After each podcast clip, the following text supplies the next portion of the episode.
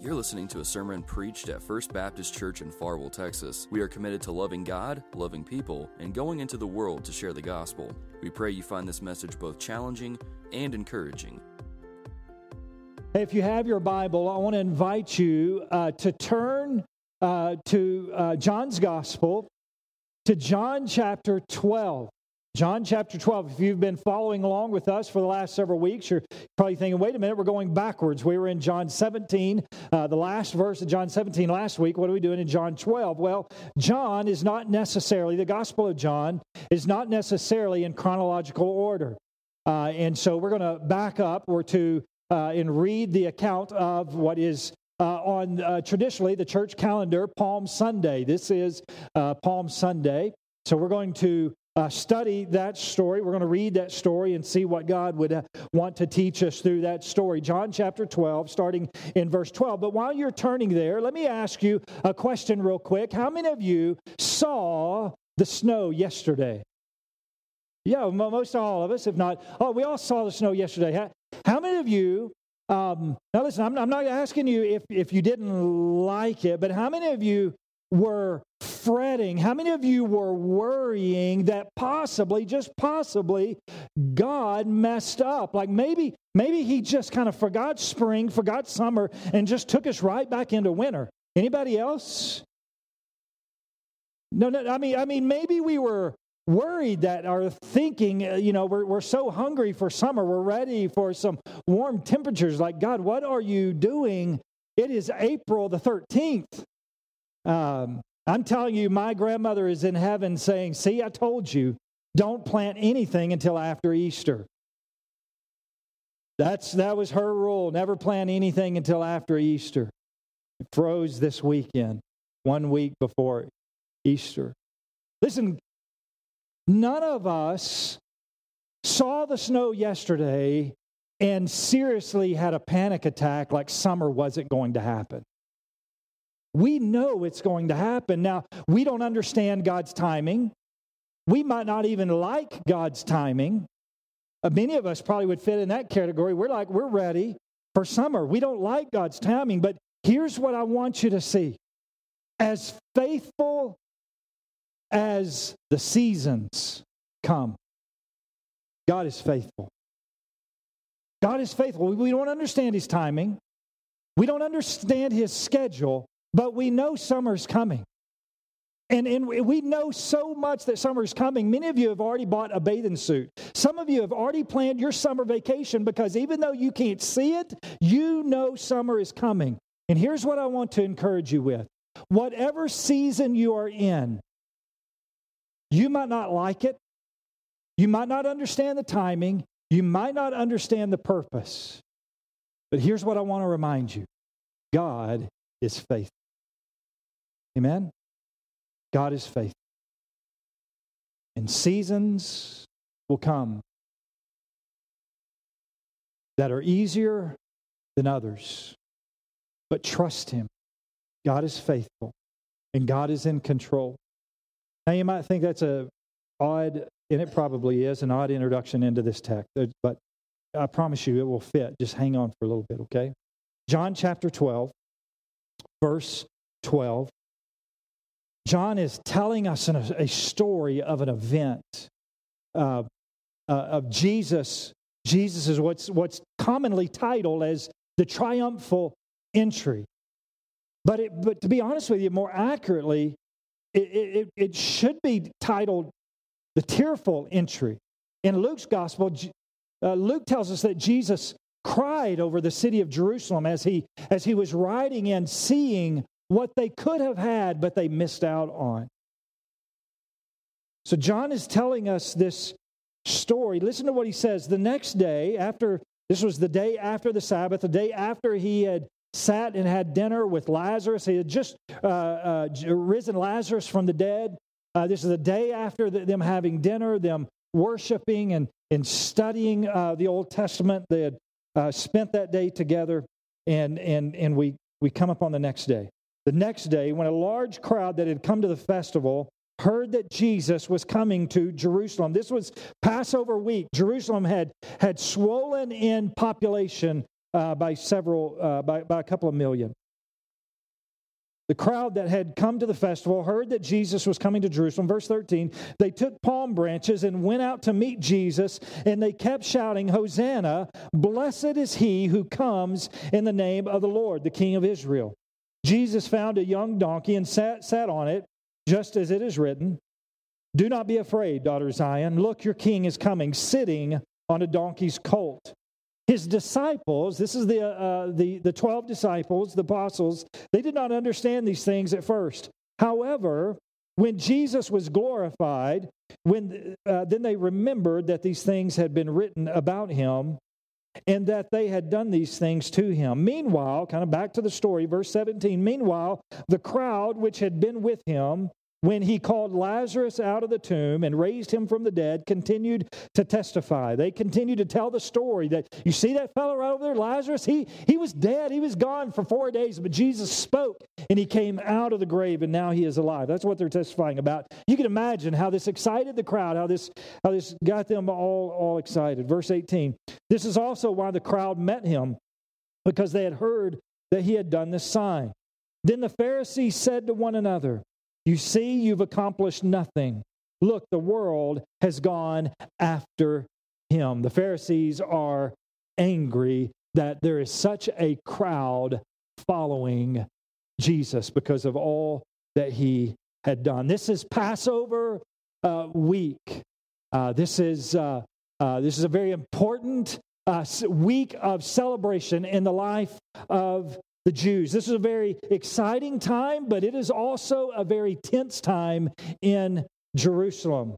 Uh, this is uh, the day uh, before the, the, the, the, day after of the event that we had read about Jesus raising uh, Lazarus. The, the air uh, was electric, there was a lot going on uh, in, in Jerusalem. Caiaphas and the other Jewish leaders had their hit list uh, Jesus being one of them, and now even Lazarus. They don't want anything uh, to uh, anyone to be uh, hearing about Lazarus, and so they're they're they're thinking about killing Jesus. Already proclaiming they're going to kill Jesus, and even uh, add Lazarus to that death threat.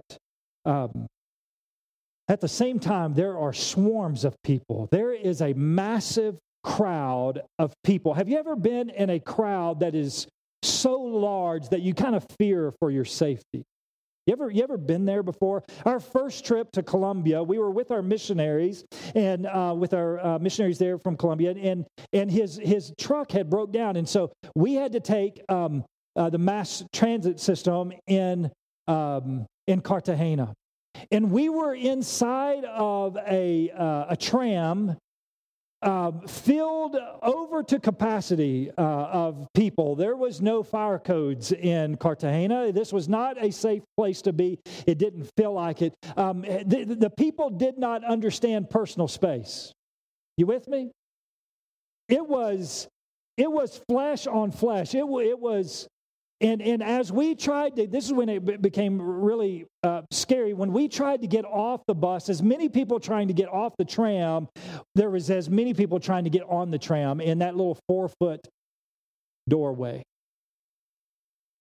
This is some, I mean, if you've ever been in a crowd like that where you fear for your safety, where it's just body upon body upon body as far as the eye could see, that's what it was like around Jesus as he enters into Jerusalem. You're talking about a town that would normally have a few thousand people in it. The population has now swollen to some estimate to 3, mount, 3 million people in and around Jerusalem. And many of those are now crowded around Jesus and his disciples. What a context uh, for the presentation of a king, right? This is, this is what you would expect as a, a king that is coming into your community to, to, to announce his kingdom has arrived. This is something that we would all expect. But I want us to see this event as it actually unfolded. But I want you to see this event through three different lenses, through the eyes of three different groups of people, if you will.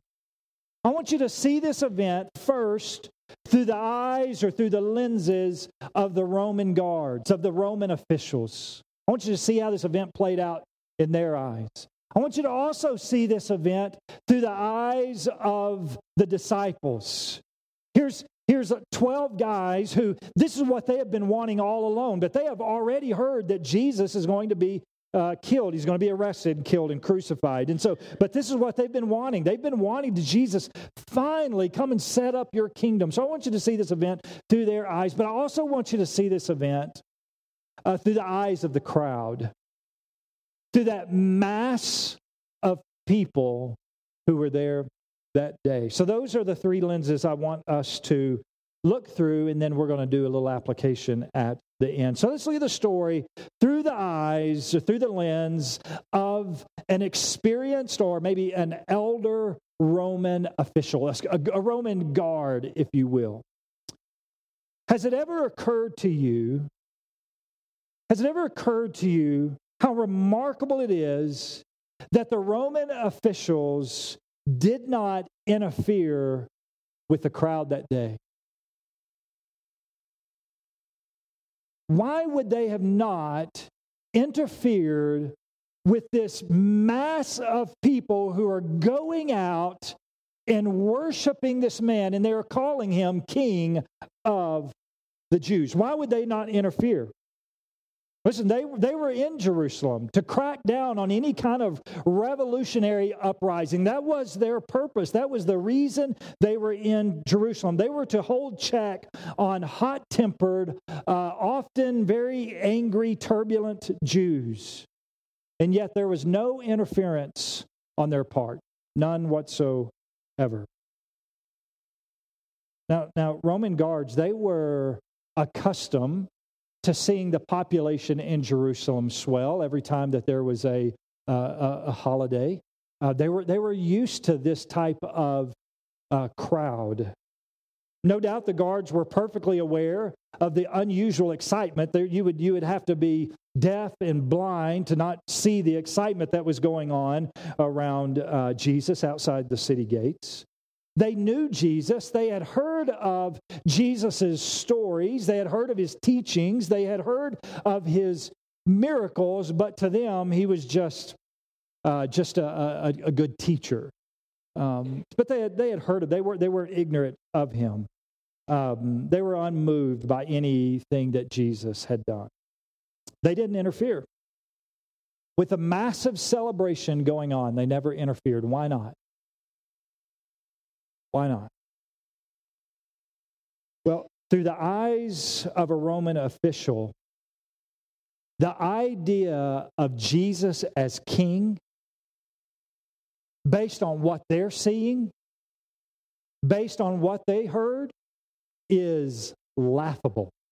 Through the eyes of a Roman guard, through a Roman official, seeing this man Jesus, seeing this crowd of people around him, and the idea that this was the king was laughable. He was a laughing stock to the Roman soldiers. No doubt some of these Roman guards, some of these seasoned, battle hardened guards, no doubt they had seen a king's uh, enter in to take over a city. And they're thinking, what we have seen in the past and what we see now, not even in comparison. This is a joke. This is not a king.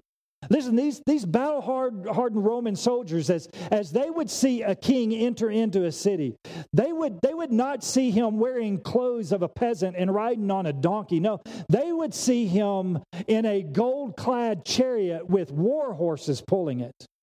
Not only seated in a gold clad chariot with war horses pulling it, but they would see a, a, a, a, a throng of other soldiers riding behind or on war horses with a road lined with, with soldiers bowing down to that king.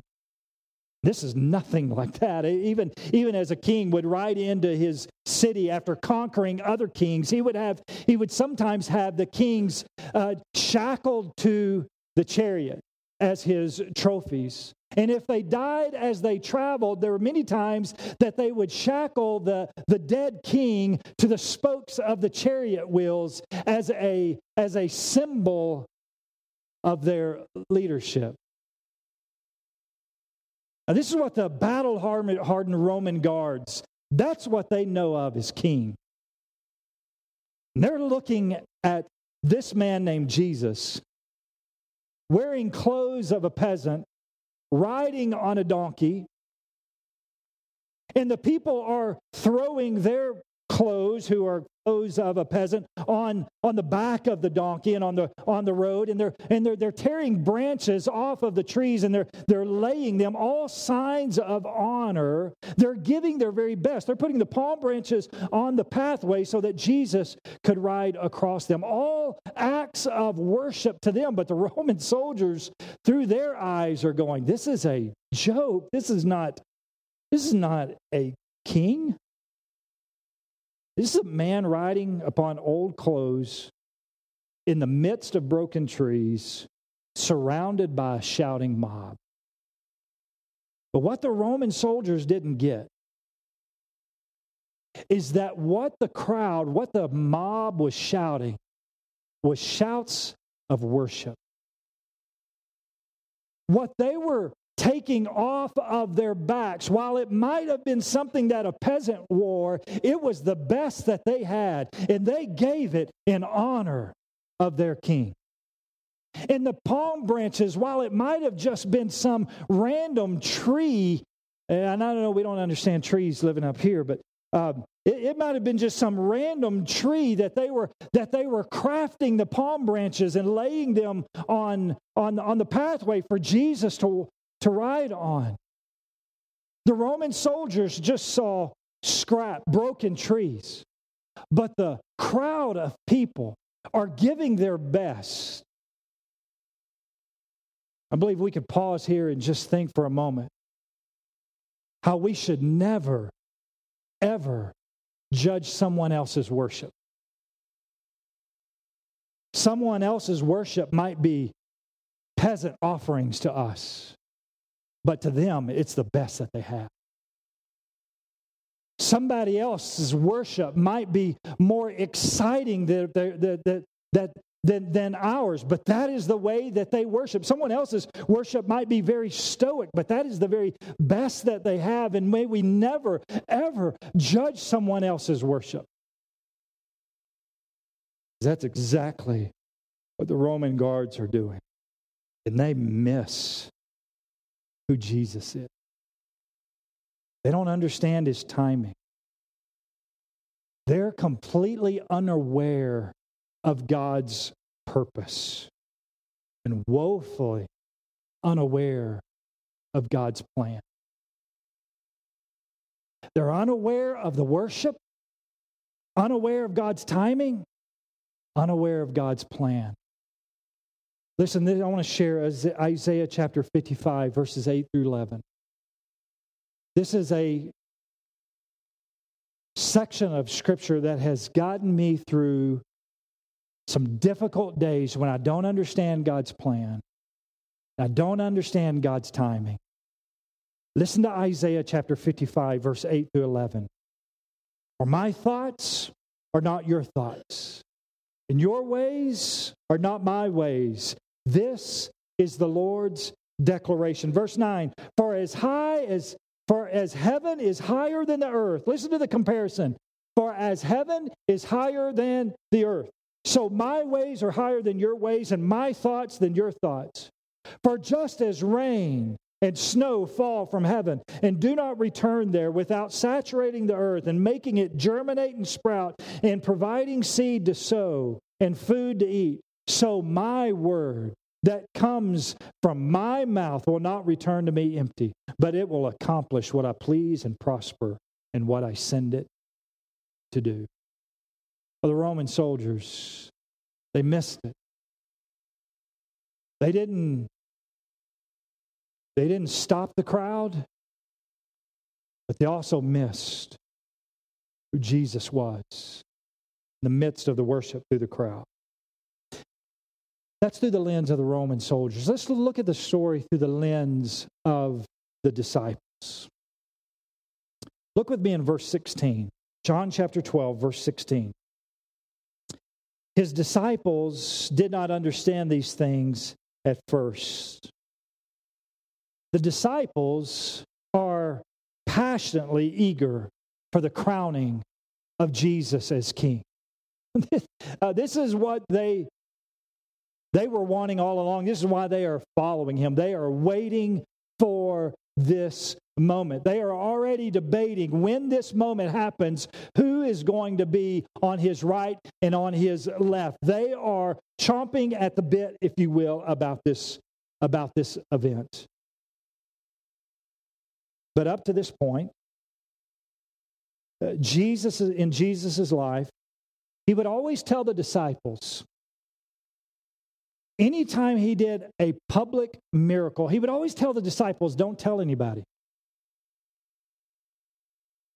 Anytime he would he would do a, a public miracle, he would say, listen, don't don't tell anybody because my time has not yet come. Now they're remembering that. They didn't understand that then, but they're remembering it now. They're thinking, wait a minute, this is his time. This has to be the time. Look at the crowd of people. Look at him coming into his city. Here he is riding into Jerusalem, surrounded by a crowd of people praising him and proclaiming him as King of the Jews. This must be it. This is what they so often hoped he would do. And here he is riding into Jerusalem, fulfilling three, at, uh, at least three prophecies, possibly more. And this is what they hoped for. At last, it appeared to them he is the king. It appeared to him that Jesus is abandoning his words that he had already told them twice leading up to this occasion that he's going to go into Jerusalem, he's going to be arrested, beaten, and crucified. They're thinking, man, he's maybe he's recanting on that. Here he is coming in as king. This is what they hoped for. But I want you to see something. Through the eyes of the disciples, Jesus was going to Jerusalem not to yield himself to the hostility of his enemies, but to proclaim his kingship. That's what they're thinking. Not to yield, to proclaim his kingship. But what the disciples don't understand, what they cannot understand, what they would not understand, is that Jesus would not escape the predetermined counsel of God that he had to go to the cross. They didn't understand that. Look at the story through the lens of the crowd, through the lens of the Roman guards, they missed it. Through the lens of the 11 disciples, they missed it. Now let's look at the crowd. Look at verse 14. Jesus fulfills a, a great prophetic um, promise in verses 14. Jesus found a young donkey, he sat on it, just as it is written don't be afraid, daughter Zion. Look, your king is coming sitting on a donkey's colt. Listen, the crowd, they didn't see it for what it was. Jesus' own disciples, as we've already saw, they didn't see it. The Roman soldiers definitely didn't see it. Yet Jesus, just as promised, hundreds of years prior to this event, prophesied by the prophet Zechariah, says this Zechariah chapter 9, verse 9. I want you to see the prophecy. Rejoice greatly, daughter Zion. Shout in triumph, daughter Jerusalem. Look, your king is coming to you. He is righteous and victorious, humble, and riding on a donkey, on a colt, the foal of a donkey. Jesus is making his way to his God ordained goal. In the eyes of the disciple, earthly kingship. In the eyes of the crowd, earthly kingship. But God's plan, his earthly goal was the cross. Jesus is making his way to the cross. The people desired a king. They desired it right now, at this very moment. They thought it was right now, at this very moment. They didn't understand. This massive crowd around Jesus is made up of both Jew and Gentile. And here's what they're shouting listen, Hosanna, Hosanna. Blessed is he who comes in the name of the Lord. Look, the King of the Jews, Hosanna, which literally means save now. A.W. Pink, a, a, a, a, scholar that I love to read, he says that, that this shout is not a shout of request. It's not that they're requesting save now, they're proclaiming that he has come to save now. It is a shout of proclamation. Here he has come to save now. People, people believe that Jesus is coming to set up his earthly kingdom. Hosanna, blessed is he who comes in the name of the Lord. This is a song that they have been singing. This blessed is he who comes in the name of the Lord is a song. They've been singing this for over a hundred years, celebrating the, uh, uh, the Jewish independence, the Jews' independence, the, the Maccabean revolt. This is the song that they would sing. Blessed is he who comes in the name of the Lord. This is a song they're very, very familiar with. And they think that Jesus is coming to set the Jews free from the Roman Empire. Crowd is celebrating the establishment of a kingdom. They're celebrating the authority of the king. They're celebrating the deliverance of a yoke of slavery for the dawning of a new day of peace and prosperity. They are celebrating not what Jesus is, is, is, is, who Jesus is and what his ultimate plan is. They are celebrating what Jesus is about to do for them. I want you to notice where the focus is at.